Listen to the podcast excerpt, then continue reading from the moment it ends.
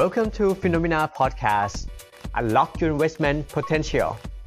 นะฮะวันนี้อยู่กับพี่แบงค์พี่เติมมิสเตอร์นะครับ สวัสดีครับ สวัสดีครับ ต้องต้องหวัดดีกันอีกฮะ เอาเราเจอกันเจอทั้งวันแล้ว เนี่ยนะ วันนี้หัวข้อที่เราอยากจะคุยกันคือเราบอกว่าเป็นแบบฉบับในการล้วงลึกวิธีการบริหารจัดการเงิน ฮะ ในแบบฉบับของพี่แบง ลึก ค์ ขนา มิ ด ส ไห เตอน ร์ ฮะกลัวจังเลยฮะ เอาลึกพอประมาณลึกพอประมาณ ครับ อ่ะให้เป็นไอเดียบ้างเขาะปกติเนี่ยหลายๆคนที่รู้จักพี่แบงค์หรือฟังรายการฟิโนเมนาไลฟ์ของเราเนี่ย ครับ ก็จะเห็นภาพในมุมในส่วนของพาร์ทการลงทุน อืม แต่เราอยากจะขยับขึ้นมานิดหนึ่งว่าจริงๆแล้วหลักพื้นฐานของการลงทุนเนี่ยมันอาจจะเป็นปลายทางละ อืมอืม แต่จริงๆแล้วเริ่มต้นของการจัดการการเงินที่ดีเนี่ยมันคือเริ่มต้นจากการวางแผนการเงิน ครับ การบริหารเงินของเราตั้งแต่ตั้งต้นเนี่ยมัน ค คือรับ เหมือนพีระมิดเนอะ ครับ ถ้าฐานมันแข็งแรงปุ๊บเนี่ยการลงทุนมันเป็นแค่เหมือนส่วนยอด อ่า อ่าแต่ถ้าแต่ถ้าฐานไม่แข็งแรงลงทุนมันก็งอนแงนงอนแงน อืมใช่ นะครับ ใช่ วันนี้ก็เลยอยากจะมาหาแนวความคิดดีกว่าว่า จากคนที่มีประสบการณ์ในการลงทุนมามากกว่า 20 ปี ซึ่งออกตัวไว้ก่อนเลย ครับ เพชรเคยเคยคุยเคยคุยเรื่องวางแผนจัดการการเงินตัวเองเนี่ยกับรายการตลาดหลักทรัพย์ทีหนึ่ง อ่า แล้วก็มีสัมมนาออฟไลน์ สักที่หนึ่งจำไม่ได้แล้วทีหนึ่ง ครับ นะครับ ออกตัวไว้ก่อนเลยว่า ชีวิตผมอะแม่งไม่ได้ชีวิตตามตำราที่บอกคนอื่น อ่า คือมันแบบมันล้มลุกคลุกคลานแล้วมันก็จะไม่มันก็จะไม่เหมือนกับที่ คือฟังแล้วอาจจะลดความน่าเชื่อถือตัวเองลงนะ แต่ว่า แต่ว่าประเด็นคือ มันก็เป็นประสบการณ์ตรงๆแหละ ครับ ที่เราก็ล้มลุกคลุกคลาน แล้วก็ อืม ก่อนหน้านี้คือ อย่างที่เรารู้กันนะครับว่า ในโลกของการเงินและการลงทุนนะแม้แต่การออมอะมันเป็นโลกที่ไม่มีใครสอนกัน อืม ในโรงเรียนก็ไม่มีใครสอน ครับ แม้แต่พ่อแม่เราเองก็ไม่ได้สอนเราเรื่องการจัดการเรื่องการเงิน อ่าน นะครับ ถูก มันก็เลยเป็นที่มาที่ว่ามันออกมาล้มลุกคลุกคลาน อืม แล้วไอ้เรื่องศาสตร์ของการเงิน หรือว่าการบรรจุไอ้เรื่องการลงทุนหรือ finance เข้ามาอยู่ใน MBA เนี่ยก็เป็นหลักสูตรที่เพิ่งเกิดขึ้นมาภายในระยะเวลา 10-20 ปี แต่ปีนี้ผมก็จะ 40 แล้วไง มันแปลว่าไอ้20 ปีก่อนหน้านี้ เอา คื ยังไม่หนี มันล้มลุกคลุกคลาน มันแบบ อ่า ว่าอ่ะลองผิดลองถูกลองกันไป ครับ นะครับซึ่งอาจจะเป็นดีก็ได้ว่าใครที่เจอประสบการณ์อย่างที่เดี๋ยวผมกำลังจะเล่าแชร์อย่างเงี้ยก็อาจจะเป็นว่าเอามาแลกเปลี่ยนกันหรือว่าเฮ้ยเห็นมุมอย่างนี้แล้ว แล้วผมคิดว่ามันเป็นมุมที่อันตรายคุณก็อาจจะแบบ ครับ คิดขึ้นมาว่าน่าจะปรับอะไรหรือเปล่า อ่าแล้วพิเศษกว่านั้นถ้าสมมติใครถ้ามีเหมือนเรื่องราวการบริหารจัดการเงินที่สงสัยอยู่ อ่า ก็ทิ้งคำถามไว้ได้เดี๋ยว ครับ ช่วงท้ายรายการเดี๋ยวเรามาช่วยตอบให้ ครับ ด้วยด้วยด้วยความรู้ประสบการณ์ของพี่แบงค์ด้วย ครับ ว่าจริงๆแล้วเพราะจริงๆเรื่องการเงินผมว่ามันไม่น่าจะมีถูกผิดเนาะ ครับ มันเป็นศาสตร์และศิลป์บางอย่างที่แล้วแต่ปัจเจกบุคคลด้วย อืม บางคนวิธีจัดการจัดการแบบเนี้ย ครับ ก็อาจจะเหมาะสมกับเขาแล้ว ครับ อีกคนหนึ่งอาจจะมีวิธีการหนึ่งก็อาจจะเหมาะสมเหมือนกัน ใช่ใช่ฮะ เพราะฉะนั้นเดี๋ยวเราไปเราจะแบ่งเป็นสามพาร์ทแล้วกันครับ อ่ะ ง่ายๆเพื่อให้มองเห็นภาพว่าจริ ครั งๆ บ แล้วในสเต็ปของแต่ละชีวิตของพี่แบงค์เนี่ย อืม ไอ้ที่บอกว่าล้มลุกคลุกคลาน อืม เส้นทางเดินให้เต็มไปด้วยบาดแผลเนี่ย ครับ อ่าในแต่ละช่วงมันมีเรื่องราวอะไรบ้างแล้ววิธี อ่ะ หลักคิดการคิดยังไงนะฮะเอา ได้ ช่วง ครับ แรกเลยแล้วกัน ตั้งแต่อนุบาลหนึ่ง อนุบาล ไกลไป แตกต่างกันไป อันนั้นน่าจะยังไม่รู้เรื่อง ฮะ เอาสักเรียนจบมาแล้วทำงานเงินเดือนครั้งแรก อ่ะ อ่า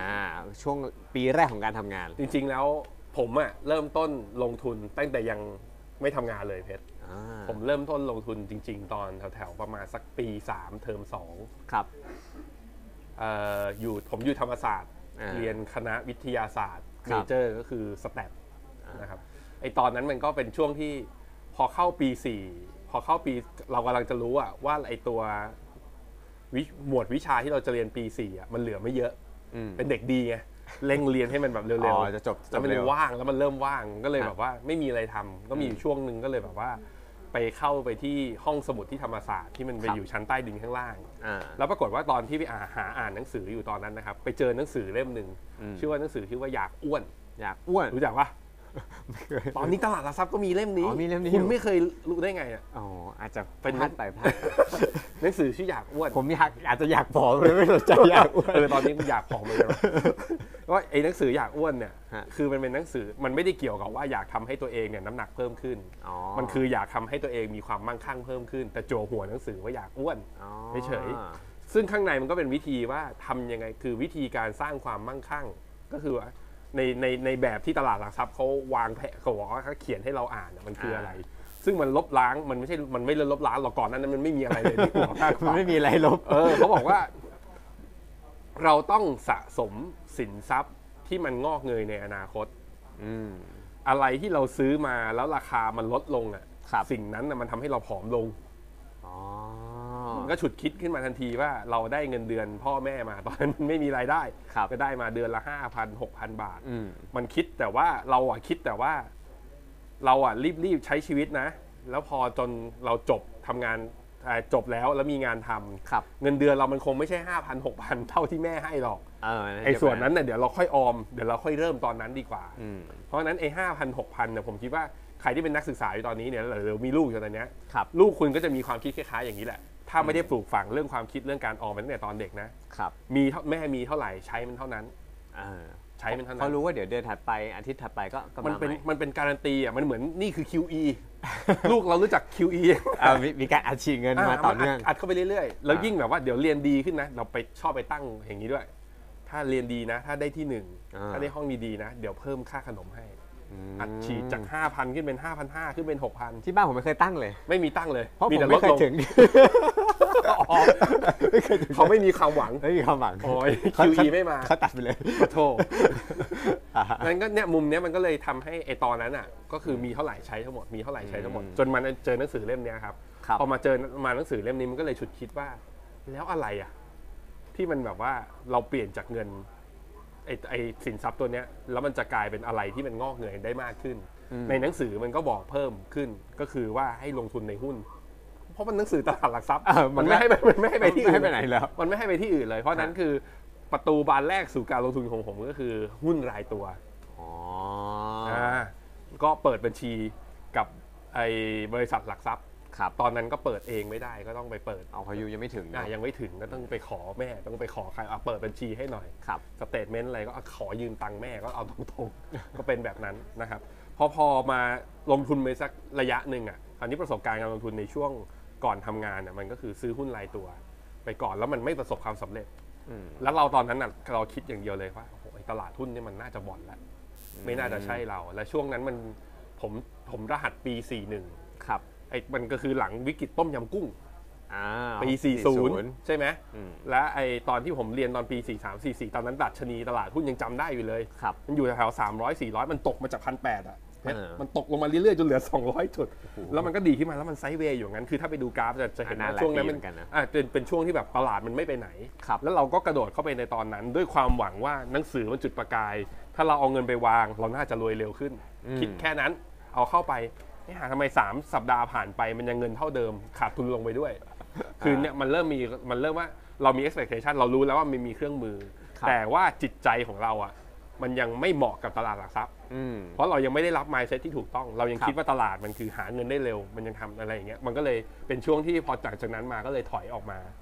พอปีสองอ่าพอปีสี่เทอมสองแล้วพอเข้าเริ่มงานเออเริ่มทำงานจริงๆอ่ะ ค ผ รับ มเลยเงินไม่ได้อยู่ในตลาดทุน อืม ก็เลยออกมาก็ออกมาอยู่ในเงินฝาก ครับ และตรงนั้นที่รู้สึกว่าเข้ามาตลาดหุ้น นอกจากอยากรวยแล้วเป้าหมายตอนนั้นมีมีอะไรอื่นไหมครับหรือว่าแค่รู้สึกว่าอยากมีเงินมาก ไม่มี ขึ้น อะคือมันมันมันเกิดจากแค่จุดเล็ก ๆ นิดเดียวว่า ผมคิดว่าไอ้หนังสือเล่มเนี้ย ผมดูจากสันปกที่มันคมมาก อยู่ในนั้น มันไม่มีใครอ่านแล้วผมครับไปมันไม่มีคนยืม อ๋อ แล้วแบบแล้วมันจุดประกายเราอ่ะแล้วบอกเฮ้ยถ้าเราทำได้นี่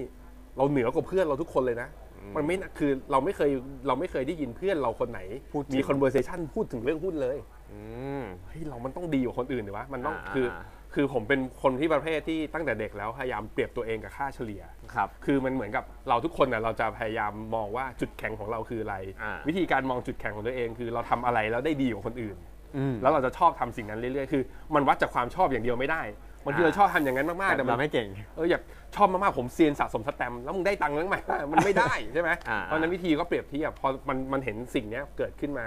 แล้วเราก็รู้ว่าตอนนั้นมันก็เพื่อนเราก็ยังไม่ได้หางานยังไม่ได้อะไร ยังไม่ได้อยู่ เรี ในวัยนั้นด้วย ก็เลยรู้สึกว่าอยากเร่งตัวเองเพราะฉะนั้นมันจุดมันแค่อย่างนั้นอะเราอยากจะเหนือกว่าคนอื่น อืม คิดง่ายๆ แค่นั้น อันนี้คือะ จุด รับ เริ่มแรก เพราะฉะนั้นคือในมุมของผม อันนี้มันก็เป็นจุดที่สำคัญอันหนึ่งก็คือว่าเราไม่จำเป็นต้องมีเป้าหมายยาวๆ ถึงขนาดว่าอยากจะวางแผนเกษียณ 200 300 ล้าน ตอนจบตอนนั้น อ่า แล้วค่อยเริ่มต้นลงทุน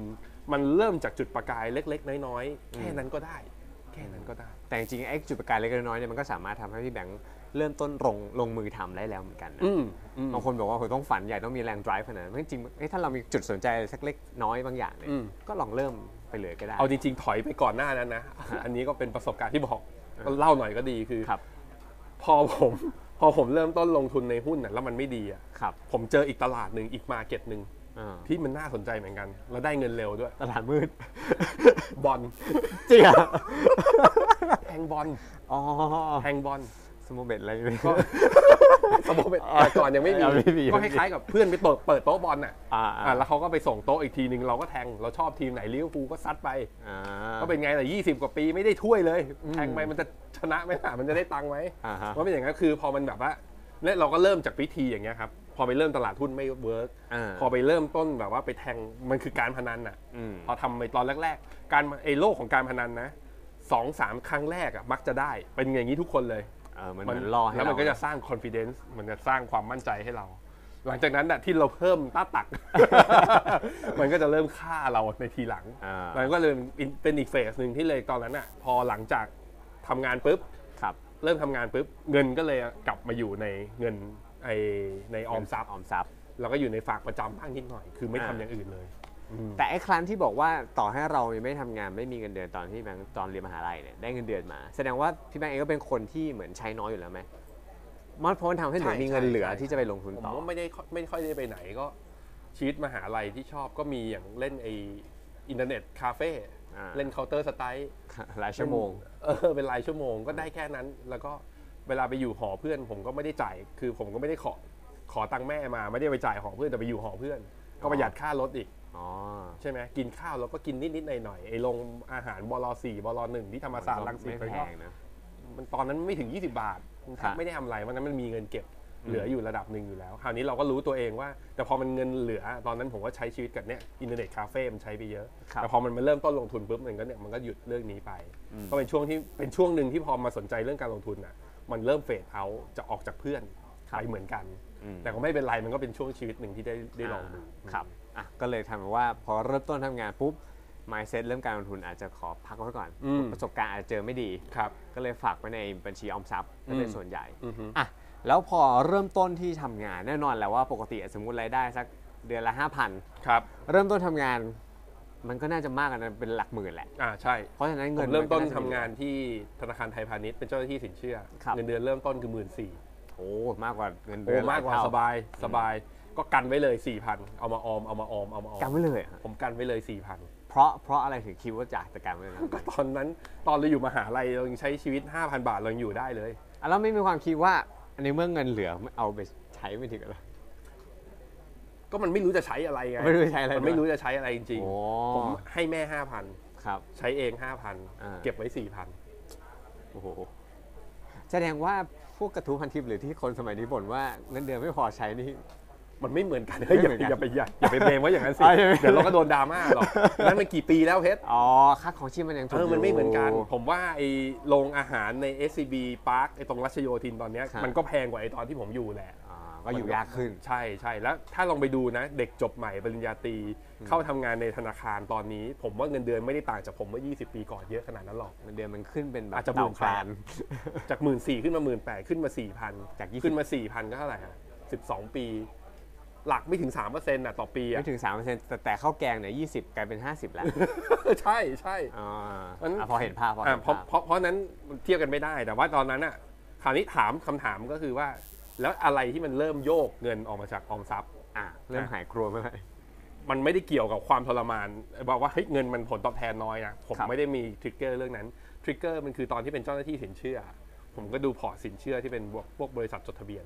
อ๋อ ครับ ที่เขาแบบมาขอสินเชื่อกับธนาคาร เหมือนมาขอกู้ยืม อ่าแล้วเราก็เห็นว่าหลักประกันของพวกไอ้สินเชื่อพวกเนี้ยเขาก็จะเอาหุ้นมาเป็น collateral อ่า เป็นหลักอ่าวางหลักประกันว่าเผื่อล้มอะไรไปยังมีหุ้นจ่ายได้ อ่า นะ ใช่แล้วไอ้คอเลสเตอรอลที่เป็นหุ้นเนี่ย ส่วนใหญ่เขาจะคิดเป็นดิสคาวลงมาแถวๆประมาณสัก 50%เพราะหุ้นมันราคาคือคือสมมุติว่า สมมุติ ถ้าเรา market value ถ้าเราวางประกันเป็นที่ดิน 100 ล้านนะ100 ล้านเนี่ยมันจะค้ำประกันวงเงินกู้ได้ 100 ล้านเท่ากัน ถ้าเป็นที่ดิน ถ้าเป็นที่ดิน แต่พอมันเป็นหุ้นน่ะให้มูลค่า 100 ล้านนะเขาปล่อยกู้แค่50 ครึ่งหนึ่ง แล้วเขาดูราคานะวัน เขาดูราคา เฉลี่ย ที่มาเก็ตอ่าแล้วอ่าอาจเอาตอนนั้นน่าจะเฉลี่ย ครับ เฉลี่ยหกเดือนอะไรประมาณนั้น แต่ต่อให้เฉลี่ย 6 เดือนก็ยังลดจากราคาเฉลี่ยตัว ขอลดลงมา อีก 50% ใช่ใช่ ถ้าเอาหุ้นมาเป็นหลักประกัน มันก็เลยมันก็เลยเป็นที่มาที่ว่าเอ้ยหุ้นมันมีคืออันนั้นก็เป็นจุดอีกเรื่องหนึ่งว่า เราก็ต้องมาทำความเข้าใจ เพราะมันอยู่ในธุรกิจที่เรากำลังสายอาชีพเราไง ครับ ทำไมหุ้นมันถึงเป็นอย่างงู้นอย่างนี้ เราก็เริ่มเริ่มรู้ลักษณะของมันว่าเอ๊ะทำไมผู้บริหารถึงยอมเอาหุ้นมา มาเพล็กไว้กับธนาคาร อ่าม มากู้แล้วทำไมธนาคารถึงคิดดิสคาวแบบนี้ อืม มันก็เริ่มมองว่า อ๋อ ผู้บริหารเขาคิดอย่างเงี้ยเพราะเขาไม่ได้จะขายหุ้นภายในวันนี้ 2 วันนี้ เขาเอาเงินไปเพื่อไปสร้างกิจการให้มันเติบโตระยะยาว ครับ เขาไม่ได้เอามาวางไว้อะเพื่ อที่จะให้ธนาคารมายึด อ่ เขาหวังว่ามูลค่ามันจะเพิ่มขึ้น ครับ เราก็อ๋อเป็นอย่างนี้นี่เอง อืม ก็เลยไปเจอหนังสือเปลี่ยนชีวิตต้องขอบคุณอาจารย์นิเวศน์ อ๋อเอาขอบคุณด้วย เล่มไหนครับเขาบอกขอบคุณอาจารย์นิตีเวศน์ แตก ตีแตก แน่นอน แน่นอน มันมันไม่มันไม่มีใครหนีหนังสือเล่มนี้ไปได้นะ ถ้าจะเข้าสู่โลกการลงทุนแบบ BI นะครับ พอพอมันไปเจอหนังสือตีแตกเนี่ยมันเริ่มกรอบ mindset ของเรามันเริ่มเปลี่ยนแล้วว่าไอ้ที่ผ่านมาที่เราทำมาทุกอย่างอะเราคิดแต่อยากเร่งให้รวยเร็ว มันเหมือนเราลดน้ำต้นไม้วันเนี้ย แต่อยากให้มันได้ผลแอปเปิลวันพรุ่งนี้เลย จะบ้าเหรอวันนี้เราเพิ่งโรยเมล็ดล งไปเข้าใจไห ม น่าจะแอปเปิลข้างบ้าน น้ำมันก็แบบจากผู้ฆ่ายักษ์ไปรดน้ำปุ๊บถั่วโตขึ้นมาเลย มันก็เลยเป็นที่มาครับตอนนั้นก็เลยว่าเอ้ยรู้ละตอนนั้นมันเริ่มรู้แล้วว่า ต้องยาวขึ้น อืม คราวเนี้ยต้องยาวขึ้นก็ต้องมาตั้งต่อว่าแล้วอะไรอ่ะ ที่เราจะพอจะยาวได้เพิ่มขึ้นจริง ๆ ก็ต้องมานั่งหา ครับ ซึ่งกว่าจะหาจริงก็คือผมอยู่ที่ไทยพาณิชย์เนี่ยอยู่ได้แค่ปีเดียว ครับ แล้วก็ย้ายออกมาไปอยู่ที่กสิกร อืม อ่ากสิกรผมอยู่แผนกอ่า special security เอาจริงๆ คือคือแผนกผู้ดูแลผลประโยชน์ เออถ้าใครไม่เข้าใจว่า security นี่คือแบบรปภหรือเปล่า สวัสดีครับไปอยู่ข้างหน้า เอาไว้ ปุ๋ย เป็นเป็นหุ้นเป็นหุ้นหลักทรัพย์หลักทรัพย์ เป็นคาสโตเดียนผู้ดูแลผลประโยชน์ อ่า อ่ะถ้าตอนเนี้ยถ้านักลงทุนนะใครลงทุนในกองทุนรวมก็จะรู้ ค่ะ เวลาสมมติว่าอย่างเนี้ยฟิโนเมนาแนะนำพอร์ต DIY เข้าไปลงวัน UGG อ่า ผู้บริหารกองทุนฟันเมเจอร์อ่ะคือบลจวัน ครับ เอาเงินไปให้เบลลี่กิฟฟอร์ดบริหาร อืม แต่เงินน่ะถูกรักษาไว้โดยผู้เก็บทรัพย์สินหรือผู้ดูแลผลประโยชน์ มันจะเป็นอีกธนาคารห ต้อง นึ่ เป็น ง third party อ่าต้องเป็น third party ซึ่งตอนผมเข้าใจว่าของวันน่าจะเป็นไม่ SCB ก็อ่า Citibank ครับ แต่ตอนนั้นผมไปอยู่ที่กสิกร อืม มันก็จะเห็นโฟล์เรื่องนี้แหละว่า อ๋อ ก็คือเห็น คือคาสโตเดียคือผู้ดูแลเงิน เราก็จะเห็นว่าฟันเมเจอร์เขาโยกเอาตรง คือมันเห็นน่ะ อ่า ว่าโฟล์วันเนี้ยซื้อขายเขาซื้ออะไรไปบ้าง ขายอะไรไปบ้าง เห็นโฟล์แม้กระทั่งอย่างกองของกบขกองทุนสำรองเลี้ยงชีพขนาดใหญ่ๆงั้นเราก็เห็นว่าเฮ้ยอ๋อ เวลาเขาซื้อเขาซื้อแบบถือแล้วแบบลองไปดลองแอบแอบลองชำเนืองมองว่าเอ๊ะเนี่ยเขาซื้อปตทวันนี้แล้วพรุ่งนี้เขาขายไหม อืม ไม่ขาย อืม ไม่อะไรเอ้ยมันเริ่มถือยาว แต่ว่าตอนที่ผมอยู่อันนั้นก็คือว่ามันก็มี Chinese Wall นะครับ ก็คือว่าใครที่เข้าไปอยู่ในแบบทางฝั่ง back back operation แบบเนี้ย อ่า ที่เห็นข้อมูลเยอะๆ มันห้ามมีพอร์ตหุ้นอะไรทั้งหมดเลย อ่า หรือมีก็ต้องรายงานแบบยิบเลย วันนั้นมันก็เลยเป็นจุดเริ่มต้นที่มาที่ว่าผมเลยเริ่มต้นลงทุนกองทุนครั้งแรก กับบลจกสิกร กองทุนรวงข้าวบริพัตรยังจำชื่อได้ โอ้โหตอนนี้กล่องนี้ก็น่าจะยังอยู่นะผม ยังอยู่ยังอยู่ก็เปลี่ยนเป็นชื่อ K อะไรสักอย่างหนึ่ง ครับ นะฮะเป็นกองผสมระหว่างหุ้นกับตราสารหนี้ อืม มุมหนึ่งก็คือเพราะว่าสถานการณ์มันบีบให้เราซื้อหุ้นรายตัวไม่ได้ เพราะอยู่ใน อ่า ตรงนั้น ครับ อย่างที่สองคือเราเห็นโฟลว์กองทุนแล้ว พอมันเห็นโฟลว์กองทุนเราก็รู้แล้วว่า มันมีคนคนหนึ่งที่มันเก่งกว่าเรา แล้วเขาทำอาชีพเนี้ยแล้วมองอยู่หน้าจออยู่ตลอดเวลามีแท็กเรคคอร์ดชัดเจนว่าเพอร์ฟอร์แมนซ์เป็นอย่างไร อ่า บอกเราทั้งหมด แต่ละแต่ก่อนหน้าเนี้ยไอตัวพอร์ต o l ลิโอของกองทุนรวมอะครับ ครับ ไม่ได้เปิดแค่ท็อป5 holding นะ เปิดเป็นถึงท็อป อืม 10 เปิดเยอะ แล้วถ้าหุ้นที่แบบอ่ะกองทุนที่เป็น high conviction คือแบบว่าอยากจะชนะดัชนีมากๆ บางทีท็อป 10นะกินสัดส่วนถึงแบบ 40-50%มันแทบจะเหมือนเปิดพอร์ตทั้งหมดเลยจริง ๆ มันก็เลยเป็นที่มาที่ว่าผมเลยเริ่มใส่เงินเข้าไปลงทุน DCA ในกองทุนของกสิกรนะตอนนั้น เพราะว่าเรามีเงินเก็บเลยแล้ว ตอนนั้นเป้าหมายคืออะไรครับ ตอนนั้นเป้าหมายคืออยากลอง อยากลอง คือแค่แค่รู้แค่ว่าเฮ้ยมันต้องเปลี่ยน คือมันเหมือนกับ มันเหมือนกับเราเคยไปพยายามจะไปชิงแชมป์โลกแหมมันพูดอย่างนั้นชิงแชมป์หมู่บ้านอันหนึ่งด้วยการแบ ใน บ การ ซื้อหุ้น ซื้อหุ้นรายตัว ตอนนี้มันแล้วมันแบบเฮ้ยเราอยากจะขึ้นไปชิงแชมป์รอบสองอะเราอยากจะชนะกับมันอีกสักรอบหนึ่ง อาจจะลองเปลี่ยนเปลี่ยนเว อ่ะ ด เปลี่ยนเวย์ดูไม่เอาหุ้นก็ได้เอากองทุนรวมก็ได้ วิธีนี้คือ มันชนะด้วยมือคนอื่นก็ไม่เป็นไร ถ้ามันได้กำไรมันก็โอเค อ่า ผมไม่ไม่แคร์อยู่แล้วถ้าตราบใดที่ได้กำไร เพราะฉะนั้น ครั มั บ นก็เลยลองใส่เข้าไป อืม แต่ปรากฏว่าเอาจริงๆแล้วก็คือในช่วงนั้นก็ไม่ได้ประสบความสำเร็จนะครับ อืม สามสี่เดือนคือมันก็เราเรายังมีความคาดหวังว่ามันต้องดีกว่าตลาดไปเรื่อยๆ แต่เราก็ลืมดูอีกเรื่องหนึ่งก็คือไซเคิลของตลาด อืม ก็คืออย่างกองทุนที่เป็นหุ้น large cap เนี่ย มันจะวิ่งดีตอนที่หุ้นเป็นขาขึ้น ฟันฟลอต่างชาติไหลเข้าอะไรพวกเนี้ย อ่ามั มันคือสิ่งที่เราเพิ่งมารู้ที่หลัง เรารู้แต่ว่ากองทุนรวมมาดีแล้วเราก็ใส่ เพราะฉะนั้นระหว่างทางที่ผมทำการลงทุนอ่ะมันเป็นระหว่างทางที่ผมต้องเรียนรู้ตลอด อืม คือมันค่อยๆรู้อะไรใหม่ มันค่อยๆรู้อะไรใหม่ ค่อยๆรู้อะไรใหม่เพิ่มขึ้น มันไม่เหมือนกับตอนเนี้ย ใครจะเริ่มต้นลงทุนในตอนนี้นะ ดูฟิโนมิน่าไป เข้าฟิโนมิน่าอยู่ ครับ อย่างนี้แล้วเข้าไปเรียน อ่า เข้าไปลองลงทุนเล็กๆน้อยๆมันเริ่มมันเริ่มมีองค์ความรู้ที่แบบว่ามันมีคนที่เดินกลุยทางมาได้ก่อนหน้านี้ แต่ ไม่ เรา ต้องมาเริ่ม ไใช่ ไม่ต้องมาเริ่มลุยด้วยตัวเองอะ อืม มันมีไกด์ไลน์บางอย่าง มันมีต้นแบบหลายๆคน อือหือ ว่าเฮ้ยถ้าเดินไปทางเนี้ยมันน่าจะเจอตึกสองสามสี่ห้าอะไรบ้าง อืม อ่าเราได้จะเราได้ระมัดระวังตัวให้ถูก ใช่ใช่แล้วก็ความผันผวนของตลาดเนี่ยเท่าที่ผมดูมาจนตั้งแต่ตั้งแต่เริ่มต้นลงทุนจนถึงตอนเนี้ยคือท่านในแง่ของความเคลื่อนไหวของตลาดอะมันไม่ได้ต่างไปจากเดิม แต่ปัจจัยอะมันต่าง ครับ แต่ว่าเพราะปัจจัยที่มันต่างอะเราเลยคิดว่ามันต่างอยู่ตลอดเวลา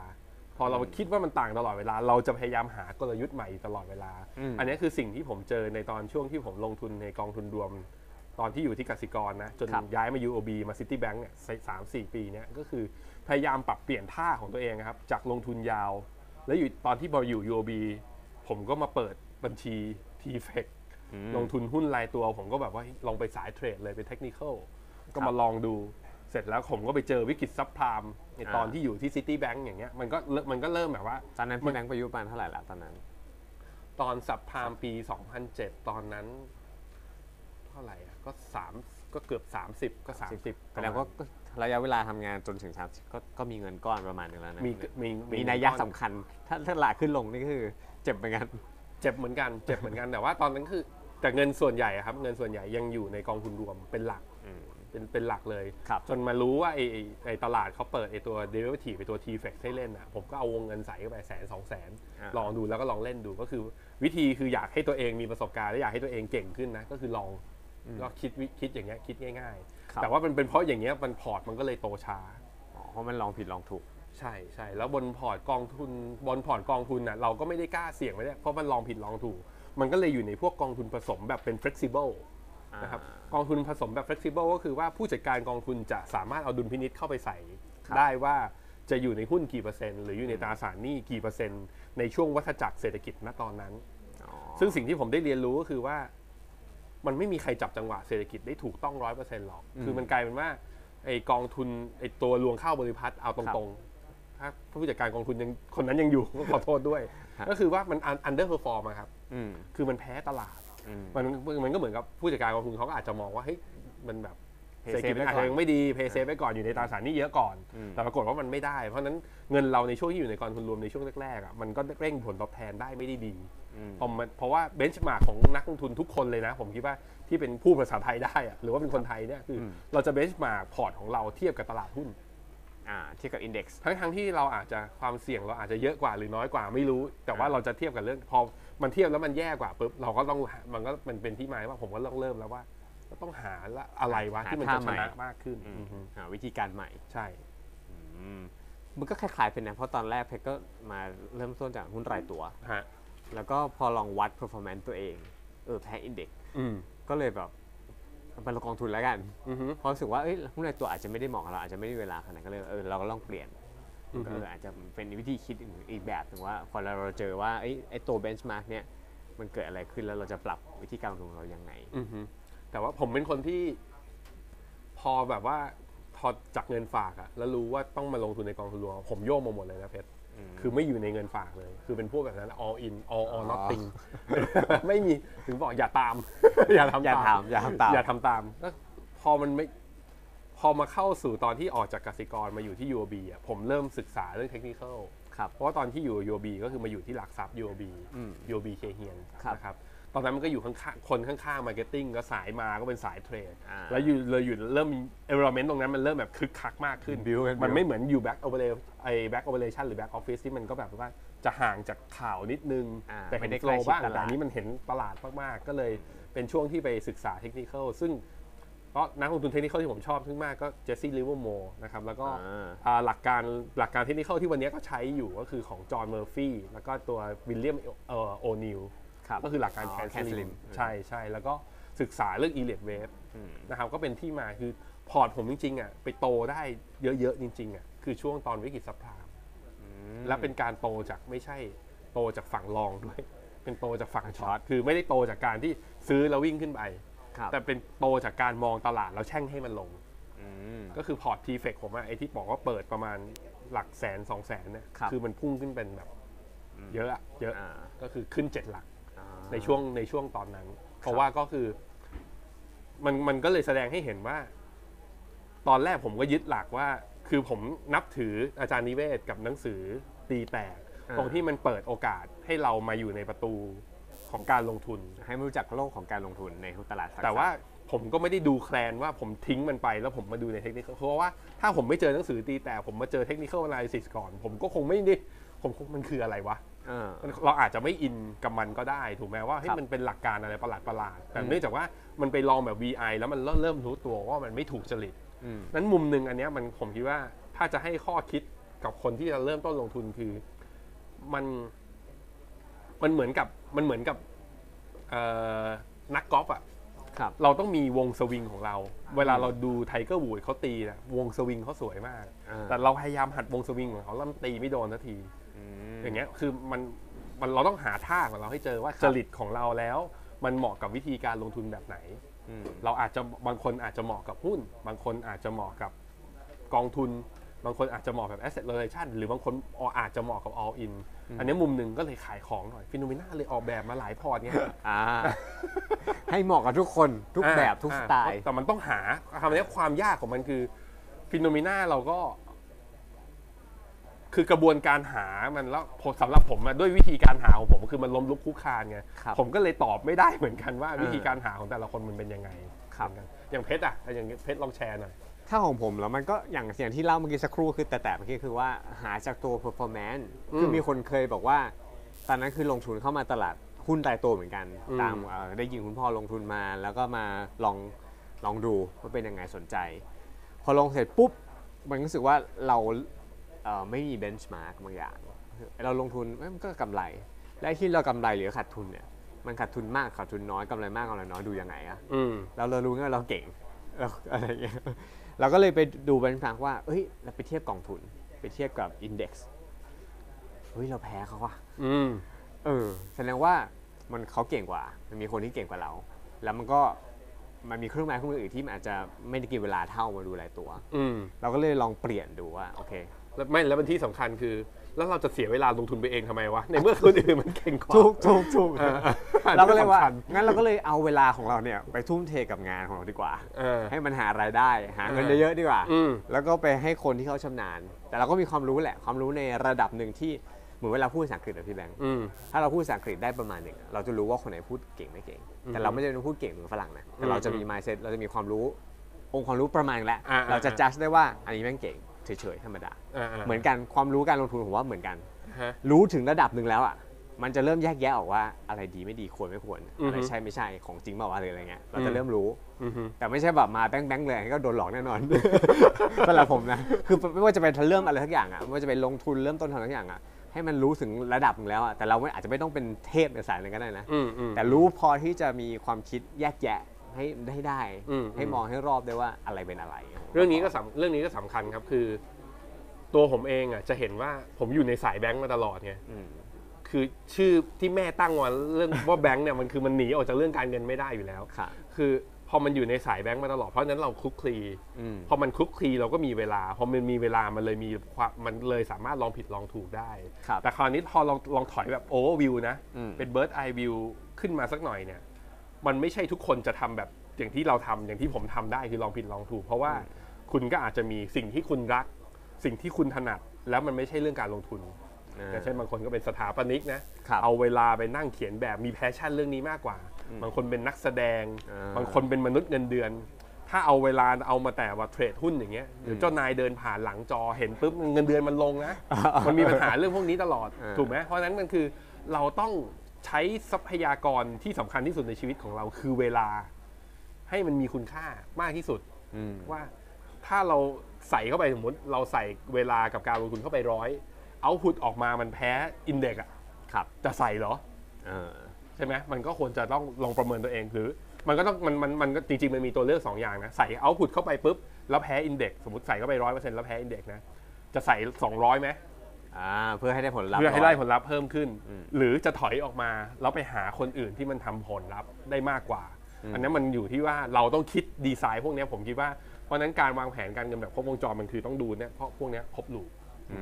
มเออพออันนี้พอเห็นภาพ อืม ผมว่าเป็นหลักที่ดีนะว่าจริงๆแล้วมันก็มีทางเลือก ในการลงทุนมากมาย อืม อยู่ที่ว่าเราลองลองลองพิจารณาของตัวเราเอง มันเลยไม่มี มันเลยตลาดเรื่องของการลงทุนเนี่ยมันเลยบริษัทหลักทรัพย์มันเลยเกิดขึ้นมาเยอะบลนออย่างฟิโนเมนามันเลยเกิดขึ้นมาเยอะ ธนาคารมันเลยไม่มีใครเป็นโอนลูกค้าทั้งหมด ครับ มันเพราะว่าเรื่องของการลงทุนเรื่องของการเงินมันเป็นสิ่งที่หนึ่งคือเราไม่ได้ถูกสอนกันมา ว่าให้ถูกเตรียมตัวหรือว่ารับมือยังไงกับมัน อืม สองมันคือแต่ละคนความต้องการมันก็ไม่เหมือนกัน ครับ สามคือเราไปดูความสำเร็จของคนอื่น แล้วเราพยายามลอก อืม พอมันไปพยายามลอกมันไม่ประสบความสำเร็จ เราก็ทิ้งมัน เพราะฉะนั้นมันก็มันมันทิ้งคนไว้คือโลกเนี้ยมันทิ้งคนไว้ในหลาย ๆ มุมเหมือนกันวันนั้นเราต้องใช้วิธีในการค้นหาตัวเองระดับหนึ่งก็อยาก ค ให้ รับ สู้ๆกัน อ่าได้ครับ งั้นเดี๋ยวเราเผื่อใครมีคำถามทิ้งไว้เดี๋ยวเราลองอ่านคำถามบ้างดีกว่าว่า อยากรู้อะไรบ้างเกี่ยวกับการบริหารการเงินนะฮะ เดี๋ยวมา ฮะ นั่งดู YouTube บ้างดีกว่า นี่เขาบอกว่าคุณโสระนะครับ จริงเหรอครับที่อายุ 25 ต้องมีเงินเก็บ 1 ล้านบาทเอ้ยเป็นคำถามยอดฮิต ผ นะ มไม่ถึง อายุตอนนี้25ใช่ไหม ตอนผม ผมก็ไม่ถึง ตอนตอนผมไอตอนที่ตลาด crash ตอนปี 2008นะครับ ครับ แล้วมันเกิดวิกฤตขึ้นมาแล้วพอร์ตผมอะเพิ่งเกิน 7 หลักไอ้จากไอพอร์ตทีเฟกนั่นนะแบบทะลุขึ้นไปอะ อ่า ก็เกินขึ้นไปณตอนนั้น แล้ แล้วว มี มีก็คือ 30 ก็ 30 แล้ว แล้วเนอะ นะครับ อืม แล้วก็มีแบบว่ามีแบบพอที่ตัวเองมั่นใจจริงๆ ก็คือตอนสามารถขอเมียแต่งงานอะ อ่าอ่าอ่า คือคือไม่งั้นมันไปขอเขาไม่ได้ เออมันดูน่าเกลียดนะฉันขอเธอแต่ว่า ไม่มีตังค์ เออ มันก็ไม่ได้คือว่าเพราะฉะนั้นคือผมมาเริ่มว่าพอมันถอยพอมันมีทีเฟกไปปุ๊บอะเริ่มคิดเรื่องว่าต้องออมเงินจริงๆจังๆแล้วเอาเงินทั้งหมดไปทุ่มในทีเฟกอะ อืม หรือหรือว่าอยู่อย่างนั้นไปตลอดไม่ได้เพราะว่า มันเสียงเนาะ มันต้องมันต้องมั่นคงแล้วไงเรากำลังจะไปขอเอ่อ ครับ ลูกสาวเขา ไม่ แล้ ใช่ ส ว่า สมมุติว่าแม่ยายบอกว่า อ่า ไหนไหนเปิดวันนี้มีเงินอยู่ไหนอ๋อผมมีทีเฟกอยู่ครับช็อตอยู่ตอนนี้แม่ยาย ถือไปครบสัญญาอีก 3 เดือน ไม่ก็บอกว่าเดี๋ยวโทรนัดแม่ยายตอนนี้ถึงร้านแล้ว วันที่โทรนัดอาทิตย์หน้าเดินทางกำลังก้าวตัวเข้าบ้านแม่ยาย อ่ะ เอาล่วงไป ไม่ถึงเวลาเดินกลับบ้านเดินกลับไม่ไหว มันก็ไม่ได้มันก็เป็นเพราะฉะนั้นผมสำหรับสำหรับผมว่าจุดเปลี่ยนที่เริ่มเน้นว่าพอร์ตต้องเน้นความมั่นคงแบบว่าเน้นความมั่นคงเพิ่มขึ้นแล้วรู้สึกไปแล้วว่า มันเลยเป็นจุดหนึ่งว่ามันลูกค้าเวลาผมไปเจอนะ ลูกค้าที่ก็มีโอกาสเหมือนกันที่ตัวเองออกไปเจอลูกค้าด้วยหรือว่า ครับ ก็มีเพื่อนๆถามว่า ตัวเองอยู่ในวงการอย่างเงี้ยเหมือนจะมีชื่อเสียงแล้วเหมือนจะเก่งคนอื่นก็จะคิดว่าเก่งก็บอกว่าทำไมไม่ออกไปลงทุนเอง ผมก็มีเพื่อนที่แบบว่าตอนนี้ก็เป็นนักลงทุนแบบแบบเป็นเขาเรียกเป็น เต็ม private ตัว investor เต็มตัว ครับ มูลค่าพอร์ตก็ไปไกลอะไรขนาดนั้นแล้ว ในมุมของผมก็คือ ถ้ากลับมาให้ตอบคำถามนี้ก็คือว่า คือความพอของแต่ละคนมันไม่เหมือนกัน อืม สำหรับผมอะมันคือไม่ใช่ร้อยล้าน ครับ มันคืออะครึ่งหนึ่งของร้อยล้าน อืม ซึ่งมันพอถึง อ่า มันพอถึงแล้ว แล้วผมคิดว่าผมก็ไม่ได้เป็นคนใช้ฟุ่มเฟือย อืม แล้วก็มินนิ่งของชีวิตของผมคือผมไม่ได้รักการที่เงินมันเติบโตเยอะขนาดนั้น ผมไม่ได้มีความสุขกับมันขนาดนั้น ครับ ผมมีความสุขกับการใช้มันและให้คนรอบข้างมันมีความสุขด้วย อื ให้ ม มันโตไปด้วยกันด้วยเพราะฉะนั้นมันก็เลยเป็นที่มาที่ว่าผมเลือกทางที่มันเพลย์เซฟมากกับตัวเองมากกว่า คือบริหารเงินตัวเองไปด้วย แล้วบริหารเงินคนอื่น มันก็เป็นการตอบแทนสังคมในมุมหนึ่งถ้าลูกค้าเงินโตขึ้นเราก็ฟินมากขึ้นด้วย มันก็เลยเป็นที่มาที่ว่าเป็นอย่างนี้เพราะฉะนั้นเป้าหมายของแต่ละคนเนี่ยมันมีดีเทลนะ อ่าใช่แล้วคนเลยตอบยากนะคุณโสราว่าจริงๆเราต้องมีควรมีเงินเก็บเท่าไหร่เมื่ออายุเท่าไหร่นะวันนี้มันแล้วแต่เป้าหมายเนอะ คือมันอยู่ที่ความคอมมิตด้วยอ่ะคืออ อืมอืมเอาจริงเปล่า คือถ้าถ้าถ้าถ้ามีคำถามนี้ไหมนะว่า 25 อายุ 25 ต้องมีเงินเก็บล้านจริงเหรออ ม ถ้ามีคำถามนี้ในใจก็งั้นผมต่อรองงั้น 27 ก็ได้ ถ้ายังจริงเหรออีกสามสิบก็ได้ ถ้ายังจริงเหรออีกแล้วนี่ไม่ไม่คิดจะเก็บละ เพราะไม่จริงไง นี่ไม่จริงละนี่คือถามเล่นๆละ อ่ามั มันคือคุณจริงจังที่ตัวเลขไหนเอาตัวเลขนั้น อืม แต่อย่าไกลเกินไปไม่ให้บอก 60 มี 1 ล้าน จะบ้าเหรอมันอยู่ไม่ได้ อ่า คือมัน ไม่พอ เออยังไงมันก็ไม่พอเพราะฉะนั้นมันก็ต้องเป็นตัวเลขที่เป็นความจริง ๆ แล้วก็ ครับ ตัวเลขไอ้ยี่สิบห้าอายุที่25 มี 1 ล้านเนี่ยมันคล้ายๆกับเป็นสแตนดาร์ดที่เป็นตุ๊กตา อืม ซึ่งแต่ละคนก็ไม่เหมือนกัน ผมว่ายากนะผมว่าผมว่าถามสิบ โอ้ย ล้น ยาก ถามสิบล้านหนึ่งผมว่าแอมพอเป็นไปได้ ออมเดือนละออมเดือนละหมื่น ผลตอบแทนปีละ 8%ยังต้องใช้ระยะเวลา 7 ปีเลย เริ่มต้นอายุทันทำงาน 22 22 อุ้ยมีเวลาทำงาน 3 ปี เดือนละ หมื่นเงินเดือนหมื่นแปดก็คือออมหมื่นใช้ 8 แล้วต้องได้ผลตอบแทน 8%ในยุคหลังโควิด เศรษฐกิจ new normal โอ้ อยาก ครับผม ก็ต้องดูความเป็นไปได้ด้วย อ่ะ อ่ะคุณหลินคุณหลินบอกว่าอยากถามพิธีกรทั้งคู่นะครับว่าวางแผนการเงินยังไงบ้าง เช่น 100%ในการเก็บเนี่ยเหลือเก็บเท่าไหร่เอาไว้วางตรงไหนบ้างแบ่งสัดส่วนคร่าวๆกี่เปอร์เซ็นต์ ไปอ่านพอดแคสต์ อ่า ไม่ใช่ไปอ่านพอดแคสต์ ไป ไป ฟั ฟั ง ง ไปฟัง พอดแคสต์ไอ้ ฮะ financial book ครับ โพลเขาวิพากษ์สี่ อ๋อ จำได้ไหมจำได้ไหม จำได้ มีอันห จำ นึ่ง ได้จำได้ครับ ไม่ใช่ไม่ใช่ financial book นี่ financial life financial life เป็น หก 4 ส่วน อ่ะแบ่งเงินออกเป็น 4 ส่วน ส่วน ครับ ที่หนึ่งอ่ะก็คือมีอยู่ร้อยเนี่ยหาร 4 เอา ส่วนที่หนึ่งทำอะไรเพชร กิน จำได้ ใช้ อ่ะ เอาใช้ใช้ ส่วนที่หนึ่งใช้ ส่วนที่สองคือจุนเจือบริวาร อ่า ส่วนที่สามลงทุน ลงทุน ส่วนที่สี่คือฉุกเฉิน อ๋อเออใช่ใช่ สี่อย่าง ครับ หารไป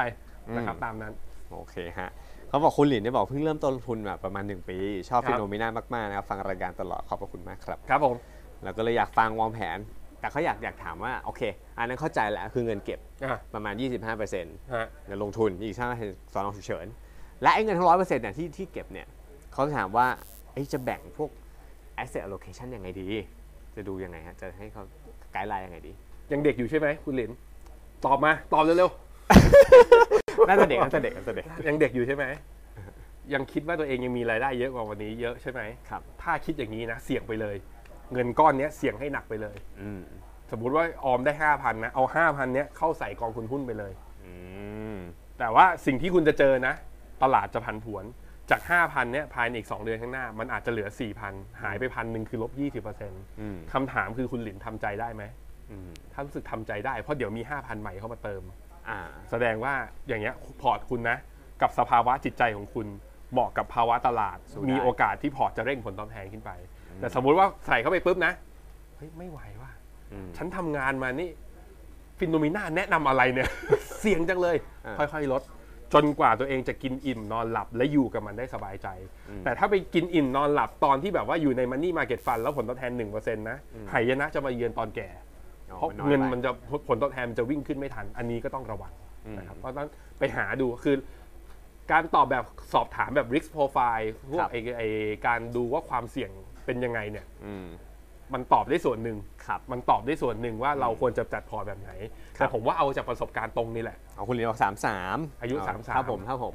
อายุสาม เอา สา ครั ม บ งั้นก็พอ งั้นงั้นงั้นไม่ควรเสี่ยงเยอะแล้ว มามาได้มาได้สักระยะหนึ่งแล้วก็คืออาจจะต้องลดสัดส่วนมา ถ้าเปรียบเป็นพอร์ตฟิโนเมนาพอร์ตโกผมคิดว่าก็อยู่แถวแถวริสเลเวลห้าริสเลเวลหก อืมหรือที่สำคัญเนี่ยผมว่า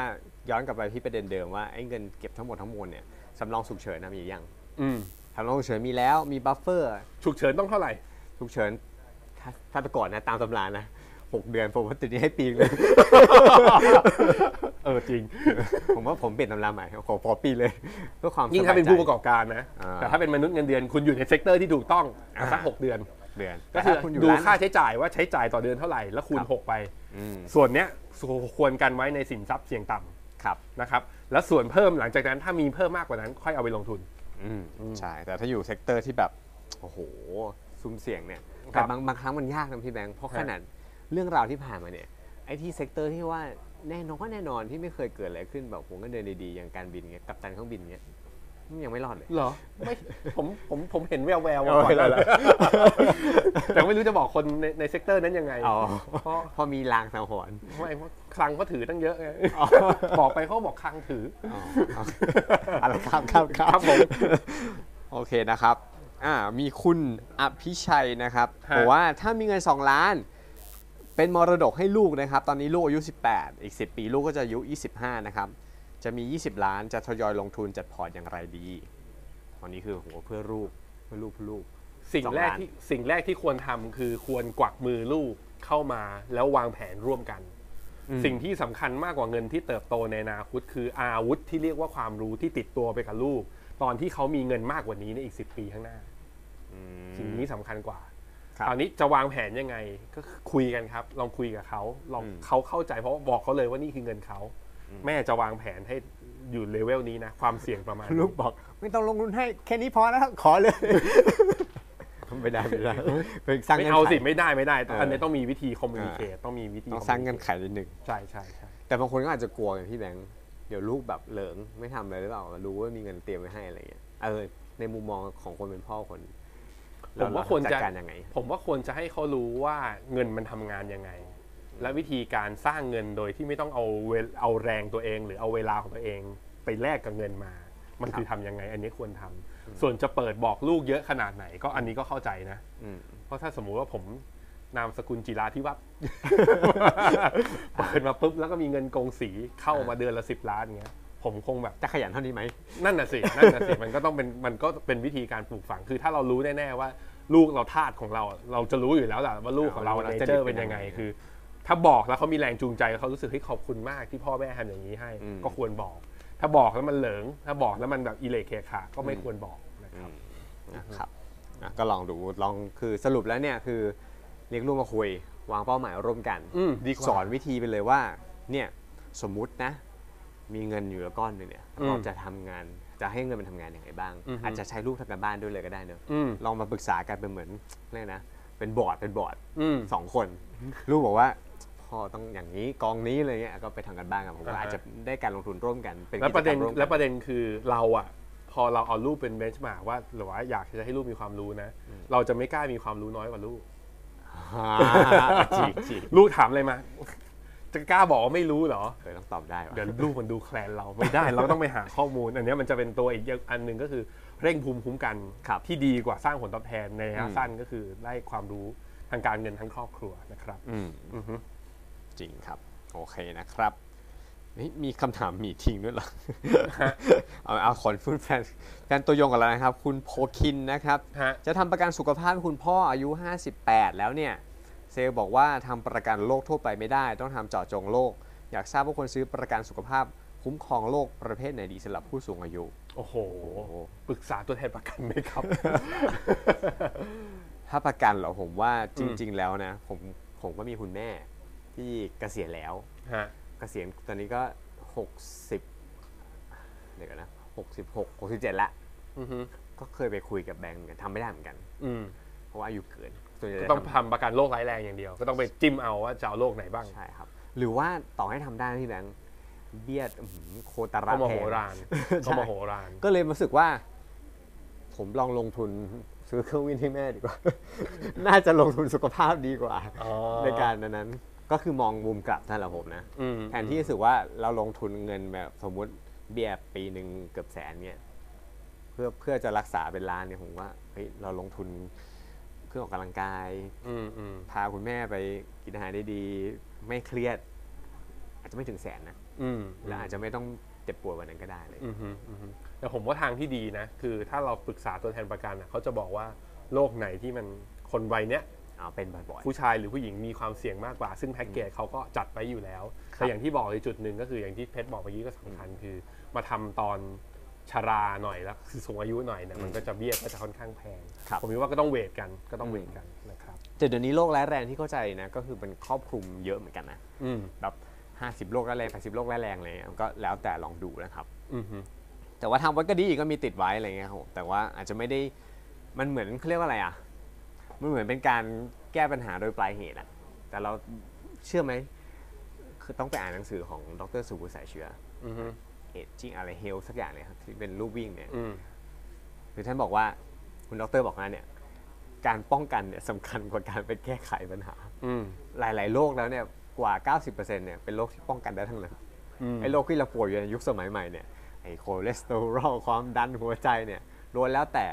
ไลฟ์สไตล์ทั้งนั้น อืม เพราะฉะนั้นไปตั้งจุดใหม่ดีกว่า อ่ะออกกำลังกาย อืม นะครับ นะฮะมีทิ้งถามมา มีทิ้ง มีทิ้ง ฮะ บอกว่ามีเงินก้อนอยู่ 5 0 0แสนบาท ควรซื้อคอนโดเลยไหมครับ ช่วงนี้เห็นลดเยอะมาก เออ ห้าแสนบาทน่าจะซื้อคอนโดไม่พอนะครับ น่าจะได้แค่แฟด แล้วได้ห้องน้ อืม ำเออคัน กลับไป น้องในออฟฟิศเรานี่มีหลายคนนะช่วงนี้ก็ไป สะ ดาว ดุ้ง น์คอน เฮือก โด เลย มันก็แล้วแต่แล้วแต่ว่า อืม คือถ้ามีแล้วมันมีแรงในการทำงานเพิ่มขึ้น ครับ แล้วก็มองว่ารายได้ของตัวเองสีเขียวนะ แล้วก็เป็น อืม จังหวะที่ราคา asset price มันลงมาในระดับที่เราโอเค ครับ ผมคิดว่าก็ทำได้ อืม แต่สิ่งหนึ่งที่มันต้องคือเรา utilize หรือว่าเราจัดการใช้กับสินทรัพย์เนี้ยอย่างคุ้มค่าหรือเปล่า ถ้าซื้อมาเพื่อไปอยู่ ประหยัดค่าเดินทางใกล้ที่ทำงานมากขึ้น โดยถั่วๆแล้วปกติต่อก่อนหน้านี้จ่ายค่าเช่าอยู่ เดือนละหมื่น เปลี่ยนจากค่าเช่ามาเป็นค่าผ่อนเดือนละหมื่นเท่ากัน ครับ เฮ้ยน่าทำ อ่านี่นะครั อ่ะ บ อย่างนี้น่าทำแต่ถ้าแบบว่าอ๋อบ้านก็อยู่ข้างๆออฟฟิศไอ้ที่จะออกมาอยู่คอนโดเนี่ยไม่มีอะไรหรืออยากจะมาอยู่กับแฟน แต่แฟนไม่ออกอะไรนะ คือออกให้อยากเลี้ยงดูแฟน สปอร์ต จะป๋าอะไรขนาดนั้นเศรษฐกิจแบบนี้ไม่เอา อย่างเงี้ยไม่เอา ไม่เอาแฟน ไม่ใช่ อ๋อ ไม่เอาคอนโด ไม่เอาคอนโด เอาแฟนก็เก็บไว้ เอาแฟนเก็บไว้ คุยให้เขาเข้าใจมาเที่ยวบ้านเราเถอะไม่เอาคอน โด อืมบ้านเรามีฟรี Wi-Fi เพราะเพราะฉะนั้นมันอยู่ที่ว่าอ่ะกลับมาที่เรื่องตรงจุดแรกว่า เราซื้อเออหนังสืออยากอ้วนที่ผมบอกเห็นเมื่อกี้ก็คือว่า ครับ เรากำลังเอาสินทรัพย์ที่มีจะมีมูลค่าเพิ่มในระยะยาว หรือมันจะมีมูลค่าลดในระยะยาวเข้ามาอยู่ในพอร์ต ครับ ไอคอนโดเนี่ย มันจะขึ้นหรือ ถ้าทำเลมันไม่ดี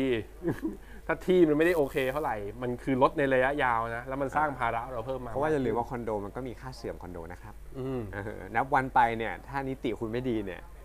อืม ใช่ คือคอนโดไอ้ที่เห็นว่าราคาแบบว่าดีๆ แล้วเขาราคายังขึ้นอยู่อ่ะ ครับ ขึ้นมา 5 6 7 ปีอะไรอย่างเงี้ย มันคอนโดไฮเอ็นทั้งนั้นนะ เออ มีเงิน 5 0 0แสนมันไม่น่าจะได้คอนโดขนาดนั้น ก็ต้องลองดูดีๆนะค ครั รับ บ อันนี้คุณวีรพงศ์มีถามคุณแบงค์นะครับ ครับ อยากถามเรื่อง mindset ครับ mindset อย่างไรครับว่า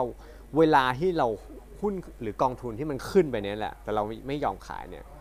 จนมันลงมาเนี่ยก็ยิ่งขาดทุนหนัก เราจะมีวิธีการปรับแก้ mindset ไอ้จังหวะในการ take profit ยังไง คือ คือ คนเราซื้อเป็น ถ้าทรมานว่าขึ้นแล้วไม่ได้ขายลงมาแล้วขาดทุนอะทรมานเรื่องนี้เนี่ย มีอยู่ 2 วิธีในการแก้ปัญหา ต้องดูตัวเองนะ มัน ครับ มันเลือกคนละทางเลย อ่า เลือกทางที่หนึ่งคือไปพยายามทำความเข้าใจว่าวิธีการ take profit ที่ทำให้ตัวเองได้ขายได้แพงก่อนที่มันจะลงอะวิธีคือทำยังไงบ้าง ซึ่งวิธีเนี้ยแสดงว่าคุณต้องมีความรู้ทางด้านเทคนิคอลต้องต้องมีความรู้ทางด้านฟัน l o w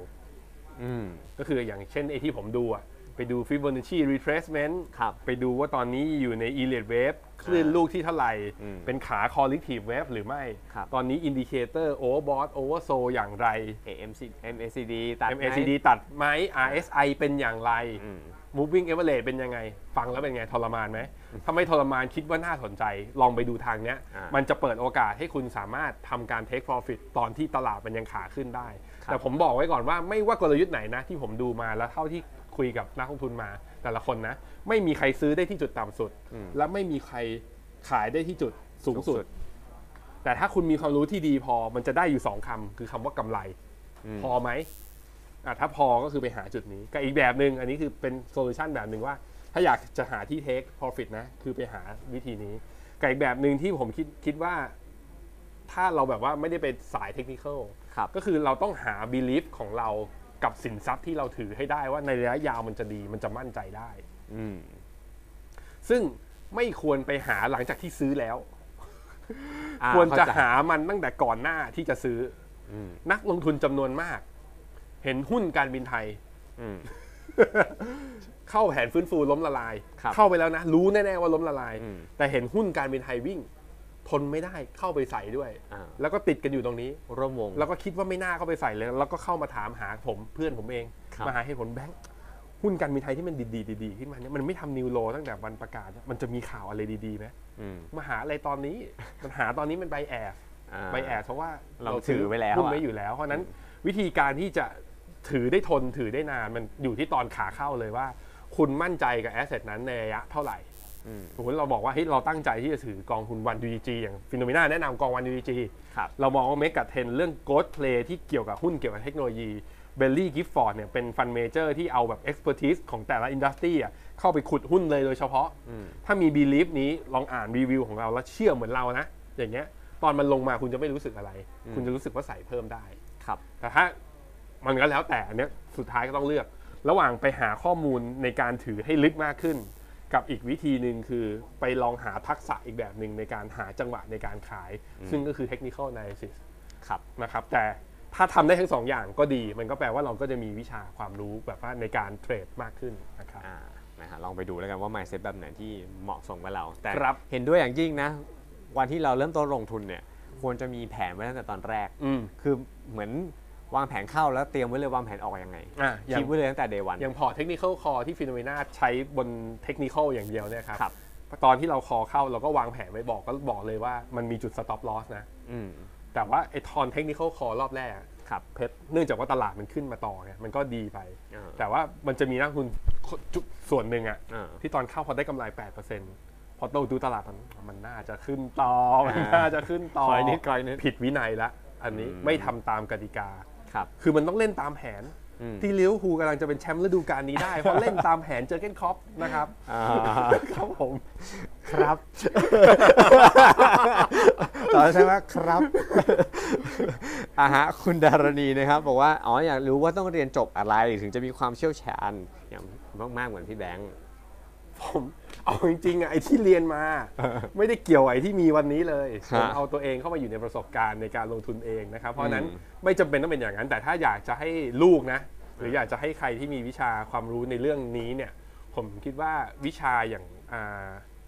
ตอนที่ผมเรียน MBA Finance ของมหิดลนะครับ ครับ ไอตอนนั้นก็ได้วิชา Corporate Finance อะ อืม มันพออัดมันพอจะอัดแอปเข้ามาใช้ในไอในการออมส่วนบุคคลได้ ครับ เพราะว่า corporate finance มันก็คือเรียนเรื่องงบดุลคล้ายๆกับบัญชีอะ อ่า ก็คือว่ามันวิธีการหาทุน fundraising ยังไงคำนวณ capital เราต้องดูว่าเราจะ raise คือเราจะระดมทุนจากแหล่งไหนจากเงินกู้ หรือระดมทุน มันจะดูจุดคุ้มว่าของความฉลาดในการใช้เงินของเราเนี่ยมันเอามา adapt ใช้ได้ เพราะฉะนั้น ครับ คือถ้าอยากให้แบบว่าเรียนออกมาแล้วได้เซอร์นะแล้วได้ อืม ประกาศนียบัตรออกมาด้วย ก็ไปที่ major แบบ finance ไปเลย แต่ว่ายังไงก็ไม่จำเป็นต้องเป็นขนาดนั้น เพราะว่าณปัจจุบันเนี้ยอย่างที่ฟิโนเมนาเราเองก็มี นี่ผมแบบคุยไปเรื่อยจะขายของไปเรื่อย ได้ครับ เรากำลังจะมีอ่า the next era of FA financial อ่า advisor ซึ่งถ้าดูโปรไฟล์คนที่เป็นนักวางแผนการเงินอิสระที่มาอยู่ที่ฟิโนเมนาที่เรียกว่า financial advisor เนี่ย ครับ ก็ไม่ได้จบตรงสายการเงินกันมาทั้งหมด บางคนคือมาแย่งอาชีพเรา ด้วย เป็นวิทย์วะ อ่า แล้วกลับมาแบบวางแผนการเงิน คือ ครับ ลอจิกแบบวิศวะ อืม มาวางแผนการเงินก็ดีด้วยนะ อืม เพราะฉะนั้นก็คือมาเทคไลเส้นของตลาดหลักทรัพย์ อย่างพวกไอ investment planner ครับ พวก investment consultant complex 1 complex อืม 2 พวกเนี้ยมาเทคทีหลังก็จะได้ประสบการณ์ด้วยเหมือนกัน เพราะฉะนั้นไม่จำเป็นต้องอยู่ในหลักสูตรเรียน ใช่ครับ นะ ซึ่งในฟิโนเมนาเนี่ยก็มีหลากหลาย มาจากหลากหลายสายนะ ใช่ใช่ในอีกข้างหลังเนี่ยครับ investment advisor นี่ก็ไม่ได้ อ่า สายไปแต่อย่าลดความน่าเชื่อถือลง มีตั้งแต่วิศวะ จิตวิทยาก็มี อ่า เออแต่ อ่ามั มันก็จะได้มุมมองที่ผมว่าแปลกออกไป อย่างบิลลี่ ใช่ กิฟฟอร์ดยกตัวอย่างละกัน ผมก็คุยกับบอลจอวัน อ่ะ เขาบอกว่าฟันเมเจอร์ต่างๆ ที่มาดูแลพอร์ตการลงทุนเนี่ย เชื่อไหมพี่แบงค์ว่าจบหลากหลายสาขามาก อืม ปรัชญา อืม วิศวะ นิเทศสแตทอะไรเงี้ย คือแบบโบราณคดีประวัติศาสตร์ ผมชอบไอ้ก็เบลลี่กิฟฟอร์ดที่เขากล้าเอาเทสลาครับ ขึ้นมาอยู่ที่ท็อป 10 holding ถืออยู่ 7%นะเพราะว่าฟันเมเจอร์คนที่เลือกเทสลาเป็นเขาเรียกว่าเป็นเอนจิเนียร์วิศวะเครื่องกลและอยู่ในธุรกิจไอ้ไอ้รถยนต์น่ะ ครับ ในโออินดัสตี้อย่างเช่นพวก Ford อย่างเช่นพวกเดมเลอร์สไตเลอร์ GM พวกเนี้ยเออแล้วเขาก็แบบเอาตัวเองเข้าไปอยู่ในสายการผลิตของเทสลาแล้วไปดู แล้วค่อยมาเรียนเรื่องการประเมินเรื่อง valuation มองว่าให้ยตลาดมันมีพฤติกรรมยังไง แสดงว่าองค์ความรู้ในหลาย ๆ อย่างมันสามารถเอามา adapt ใช้ได้เหมือนกันแล้วก็แล้วด้วยสำหรับผมนะผมเชื่อว่าด้วย modern mon- monetary policy ครับ หรือว่าด้วยนโยบายการเงินและด้วยเศรษฐกิจที่มันเป็นแบบใหม่นะจนถึงณตอนเนี้ยไอ้ playbook ไอ้ตำราเล่มเก่า ๆ มันอาจจะใช้ได้บ้างไม่ได้บ้าง แต่ความรู้ที่เราเรียนรู้อยู่ตลอดเวลา ทุกวันเนี้ยมันอาจจะมีแล้วก็อาจจะให้ผลตอบแทนที่ดีกว่าความรู้ในตำราก็เป็นไปได้นะครับ ครับอ่าจริงนะเห็นด้วยนะครับ เพราะจริงๆแล้วประสบการณ์หลากหลายอย่างเนี่ยมันก็มาจากการลงมือทำนะการเรียนรู้ไประหว่างทางเรื่อยๆนะครับสังเกตตัวเองก็ได้เนื้อะในการทำงานเนี่ยผมต่อให้ทำงานเรียนมาตรงสาย ผมเชื่อว่าแทบจะใช้น้อยมาก อืม สุดท้ายก็มาเรียนรู้กัน on the job training อยู่ดี นะครับอ่ะมีคำถามต่อมาอีกนะครับ คุณจิสุวรรณนะครับ จะสอนลูกอย่างไรให้มี mindset แบบคุณแบงค์ดีครับ ดีค่ะ อืมยากจัง ถ้าเป็นผมแล้วกัน ถ้าเป็นผ ครั ม บ แล้วกัน ผมจะพยายามให้ลูกรู้ว่าไอ้ที่เราทำงานเนี่ยก็คือเราไปทำงานเพื่อให้ได้แลกผลตอบแทนบางอย่างออกมา อืม ซึ่งผมก็จะบอกว่าลูกลูกผมอะก็จะเห็นน้องพระพายก็จะเห็นผมไลฟ์ตลอด ครับ แล้วเขาก็จะรู้สึกว่าผมเป็นดารา ซึ่งก็พยายามบอกเขาอยู่ว่าไม่ใช่ พ่อไม่ใช่ดารา อ่าฮะ พ่อเป็นแบบว่าแบบว่าอ่าเป็นคนแนะนำให้การลงทุนเขาก็จะถามเรื่องเนี้ยกองทุนคืออะไร นี่เด็กห้าขวบนะเริ่มเริ่ม โอ้ เขาเริ่มรู้แล้วคือ วิธีคือเอาตัวเองคือถ้าเราใส่ใจเรื่องการเงินนะครับ ลองไปอยู่ข้างๆเขาและอธิบายในสิ่งที่เราทำอย่างเงี้ยผมคิดว่าเขาจะเริ่มเขาจะเริ่มเห็นว่า ซึมซับเนอะ เงินมันเงินที่สมมุติว่าเราจ่ายตังค์ไปกับการซื้อข้าวให้เขา อืม ไปซื้อของเล่นให้เขาเขาจะเขาจะเริ่มถามเองอะว่าเงินเนี้ยแบบว่าแบบอย่างพระพายเขาเริ่มถามผมว่าว่าป้าป้าซื้อ เมคไอออปติมัสให้พระพายเอาไอหุ่นยนต์ออปติมัสเนี่ย Transformer เออป้าป้าต้องทำงานกี่วันถึงได้ออปติมัสตัวนี้มา โหถามนี้เลยเหรอ เขาถามอย่างนี้เลย โอ้ ผมก็ก็ไม่กล้าบอกว่าแป๊บเดียวก็ได้ ต้องบอกต้องบอกไหนแล้ววันไหน อย่างนั้นขอสิบตัว ยุ่งเลย ไม่ได้ไม่ได้ เออเอออั อันเนี้ยมันก็ต้องเป็นมันก็เป็นศิลปะ แต่ว่าเขาก็จะเริ่มรู้แล้วว่าอ๋อ การที่จะได้เงินไอ้แบบการจะได้ของอะไรมานะ มันต้องเอาอะไรเข้าไปแลกมันเขาจะเริ่มเห็นคุณค่าของของก่อน สิ่งที่สำคัญก็คือว่าเขาต้องเห็นคุณค่าของสิ่งนี้ก่อนพอเห็นคุณค่าของสิ่งนี้ เขาจะได้อะไรเขาจะทำอะไรมาเขาก็จะเริ่มคิด ตัวผมเองก็อีกเรื่องหนึ่งก็คือว่าตอนนี้ผมมีเล่นเกมไอ้นี่เล่นเกมสะสมดาว ครับ ก็คือถ้าเขาทำความดีหรือทำโจทย์เลขได้วันนี้ให้เขาบวกลบคูณหารอยู่ อืม ให้เขาบวกลบคูณหารอยู่ ถ้าเขาทำโจทย์เลขได้หนึ่งข้อให้เขาหนึ่งเหรียญ อืมหนึ่งดาว หรือว่าถ้าทำหนึ่งหนึ่งเหรียญก่ ล อ อน งเรียนเลย แล้วถ้าทำหรือถ้าทำความดีอะไรอย่างเช่นเก็บของเก็บอะไรอย่างเงี้ยก็ให้อีกหนึ่งเหรียญ อ่า ใช่ไหมถ้าเก็บครบสะสม 10 เหรียญ ครับ เขาจะได้ 1 ดาว อ๋อสิบเหรียญถึงห อ่ะ นึ่ก็จะงาว ได้เรื่องเขาก็ได้ตอนนี้เขาอ่าอนุบาล 3 อายุ5ขวบเขาก็ได้เรื่องบวกเลขด้วย ครับ 10 เหรียญได้ 1 ดาว อืม ถ้าดาวเนี่ยครบ 10 ดาวนะ เดี๋ยวเราไปเที่ยวกัน แต่ถ้ายูอยากใช้ดาวแรกของเล่นก่อนป๊าป๊ามีแคปไว้ว่าของเล่นประเภทเท่าไหร่เท่าไหร่เท่าไหร่ อ๋อ อันนี้ทำจริงจังที่บ้าน โอเคน่าสนใจนะ ผมก็เห็นนะลูกบางลูกบางคนก็คือคือเป็นบอร์ดนี้ยแหละ อ่า แล้วก็เหมือนติดความดี ใช่ แล้วก็ ใช่ บวกเท่ากับอ่าตุ๊กตาหนึ่งตัว อือฮึ รถของเล่นหนึ่งถ้าเราทำดีหน่อยก็ค่อยๆค่อยๆไล่สเต็ปมา อ่าฮะอ่าฮะ อ่า แต่ว่าอย่าไปยึดติดกับมันเป็นเป๊ะๆ ครับ เพราะมันจะกลายเป็นเด็กจะพยายามคาดคือมันมีคนเตือนผมเหมือนกันว่า อืม ระวังเขาคาดหวังเป็นผลตอบแทนไง คือถ้าอะไรที่ ทุกย่าง ทำ คาดหวังไว้เลย ถ้าทำอะไรแล้วไม่ได้ดาว ไม่ท ไม่ทำเพราะฉะนั้นคืออย่าไปมีกฎชัด ก็บอกมาว่าเดี๋ยวเหรียญกับดาวเนี่ยป้าป๊ากับมาม่าเดี๋ยวเป็นคนตัดสินใจให้ ำอ๋อ หรือพระพายคิดว่าอันไหนที่มันให้ก็ให้เหตุผลมา อืม คือเป็นเป็นแบบไกด์ไลน์หลวมๆ อันนี้ก็น่าทำสนุกดี เออน่าสนใจนะฮะ ฮะ มีอะไรให้เล่นดีกันนะ มีลูกเลย มี สิ มีสิ ใจเย็นใจเย็น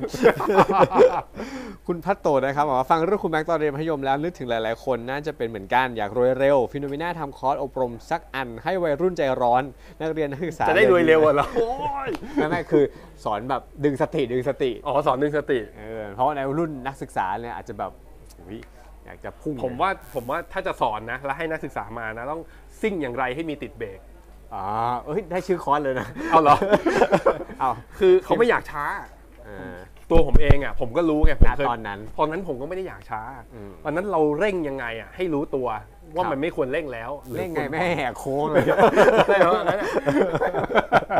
อ่ะน่าสนน่าสน เออน่าสน นะครับ ครับ เดี๋ยวให้ โอเค ทางทีมอีเวนต์ อ่า ซึ่งอยู่ข้างหลัง อยู่ ทำกั กัน น บ้า บ้าน น ไว้ ไว้ นะ นะครับ ครับ จดไว้นะฮะเมื่อกี้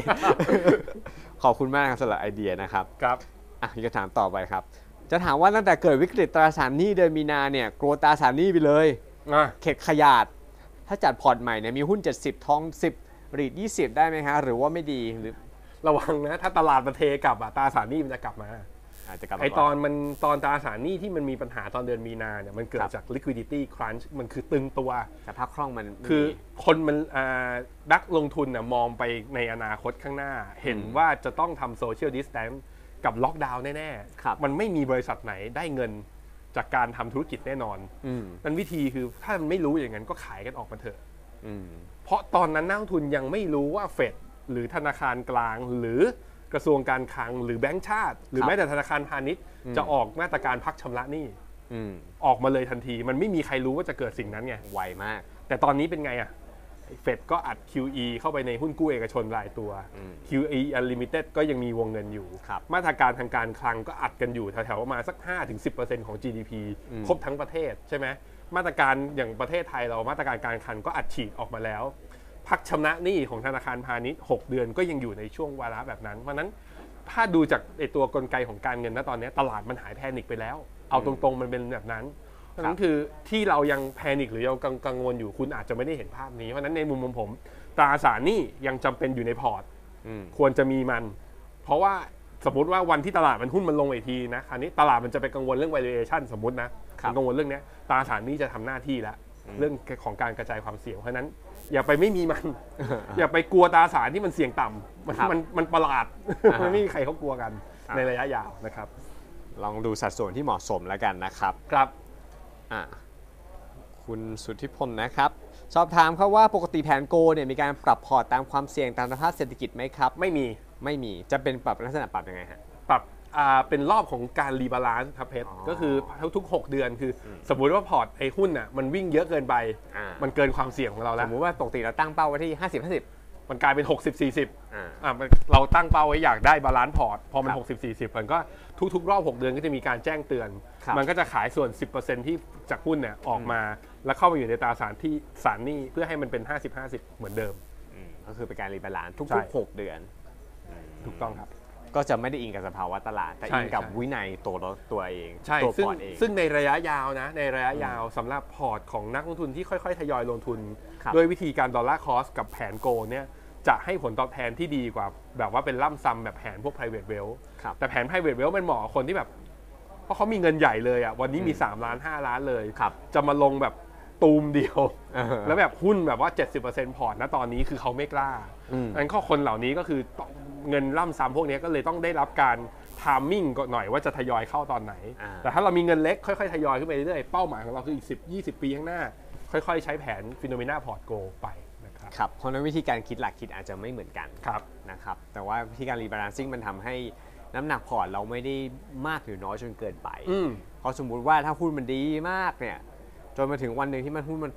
ตกไปอีกทีเนี่ย อ่ามั มันทำให้สัดส่วนพอร์ตเรามันเบี้ยวไปแล้ว อ่าก กลายว่าเราถูกถือ เว หุ้ ลาน เยอะ เวลาลงมันลงหนักเลย อ่ามันจะเจ็บ ทรมานทรมาน นะครับ มันคือการปรับสมดุลแล้วกัน ฮะ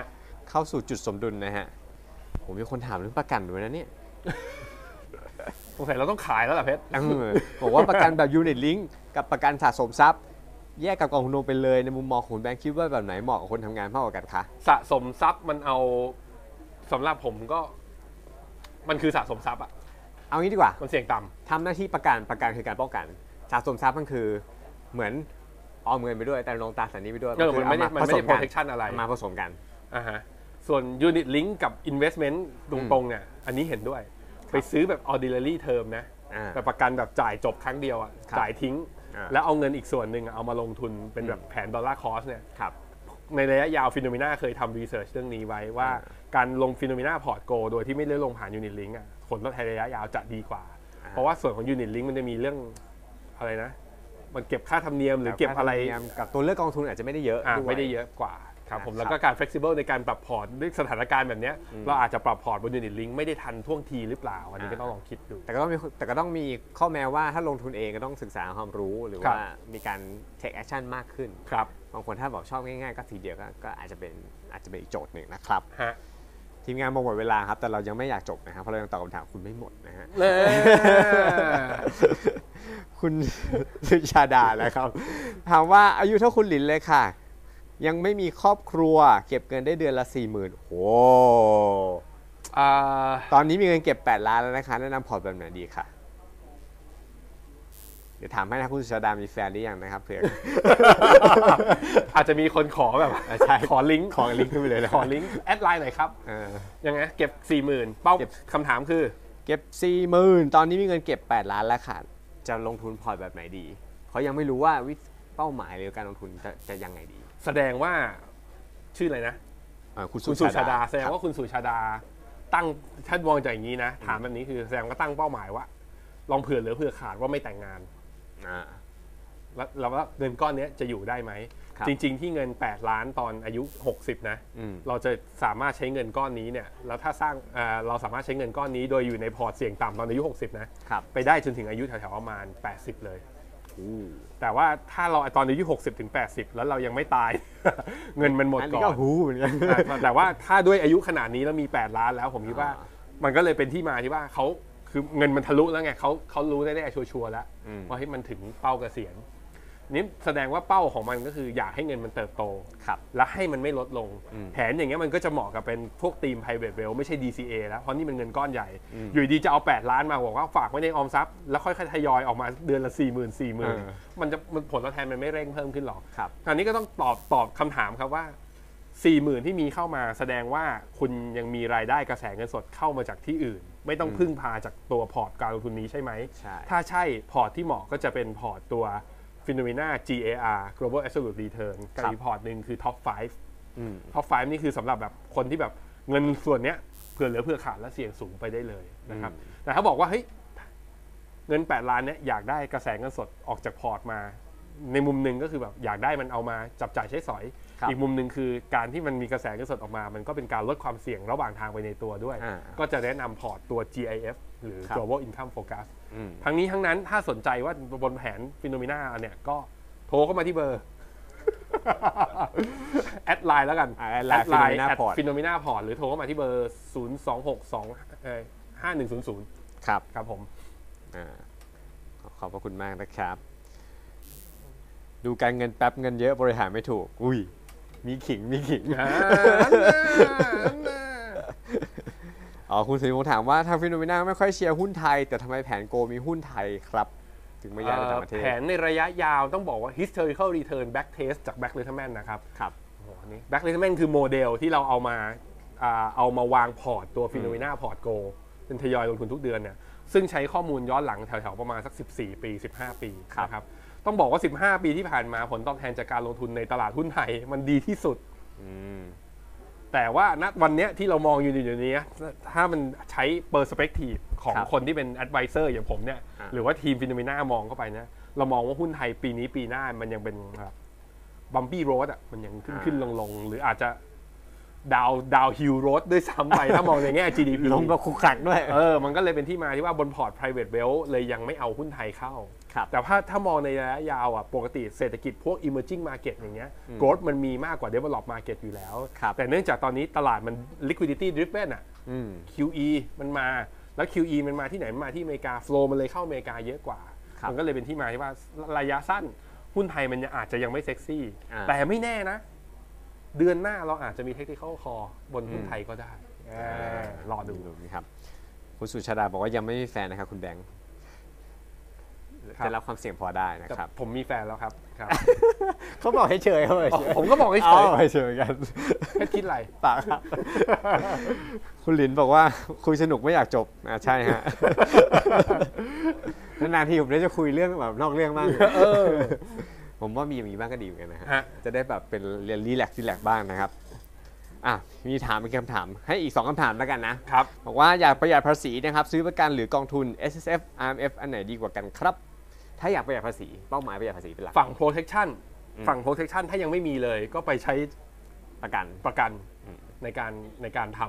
ครับ ำอ่าประหยัดภาษี อืม ถ้าฝั่งกองทุนถ้าบอกว่าทำไปแล้วมีบางส่วนแล้ว ครับ แต่ว่ามีมีเงินส่วนเพิ่ม อ่า เลือกระหว่างประกันกับลงลงการลงทุนเนี่ยผมก็ว่าเป็นการลงทุนเถอะ ครับ เพราะว่ามันสร้างผลตอบแทนที่ดีกว่า คราวนี้การลงทุนก็เลือกระหว่าง S S F อ่า กับ R M F อืม ซึ่งจนถึงวินาทีตอนนี้เรายังซื้อมันยังมีอีกตัวเลือกหนึ่ง S อะไร S F X อีก special อ่ะ extra extra ไอ S S F X ซึ่งกำลังจะหมดภายใน 30มิถุนายน 30 ก็คือวันอังคารหน้าเนี้ย ครับ สำหรับผมนะตัดช้อยตลาดหลักทรัพย์ขอโทษนะครับ แต่ตัดช้อยไม่ต้องเอา อ่าฮะ เพราะว่า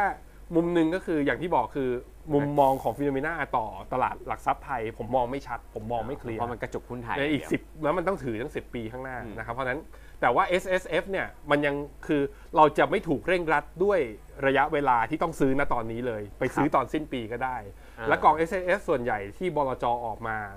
มันนโยบายมันหลากหลายเพชร มันจัดเป็น acceleration ได้เลย มันมีทั้ง S M F แบบหุ้นไทย หุ้นโลกตราสารหนี้ และจัดเป็นพอร์ตโมเดล และส่วนใหญ่ S M F ที่ออกมาก็จะมีแบบ เขาจะไปล้อกับตัวกองทุนที่มีอยู่แล้วในตลาด อ่าที่มันเป็น RMF flagship อ ด้วย ย่างวัน U G G อย่างเงี้ย อ่า เขาเดี๋ยวเขาก็จะมาออก S F ครับ T M B C O F ของทหารไทยอย่างเงี้ยก็จะมาออกเป็น S F ด้วย เพราะฉะนั้นมัน ครับ มีตัวเลือกที่เยอะมากกว่า อืม นะครับ แต่ว่า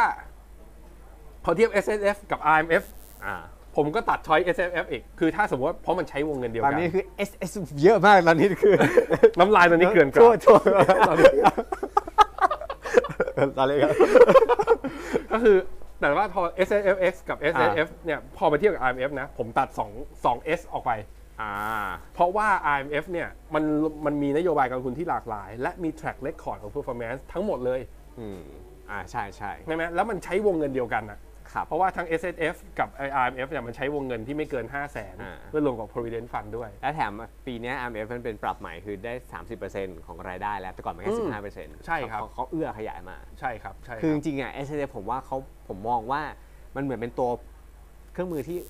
สร้างขึ้นมาเพื่อเป็นเหมือนตัวผ่านจาก LTF มาอันนี้ขั้นก่อนแล้วไป RMF แต่สุดท้ายแล้วผมว่า รัฐบาลเลยนะอ คื ยา อก จะ ใคร ให้ RMF เนี่ย ใครที่ซื้อ LTF เต็มสิทธิ์อยู่แล้วอ่ะ อืม จะเซ็งเรื่องนี้ อ่ะใช่ ใช่ไหมยังไงมันจะบังคับซื้อ S F X อันเนี้ยยังไงบังคับอยู่แล้ว เพราะว่ายังไง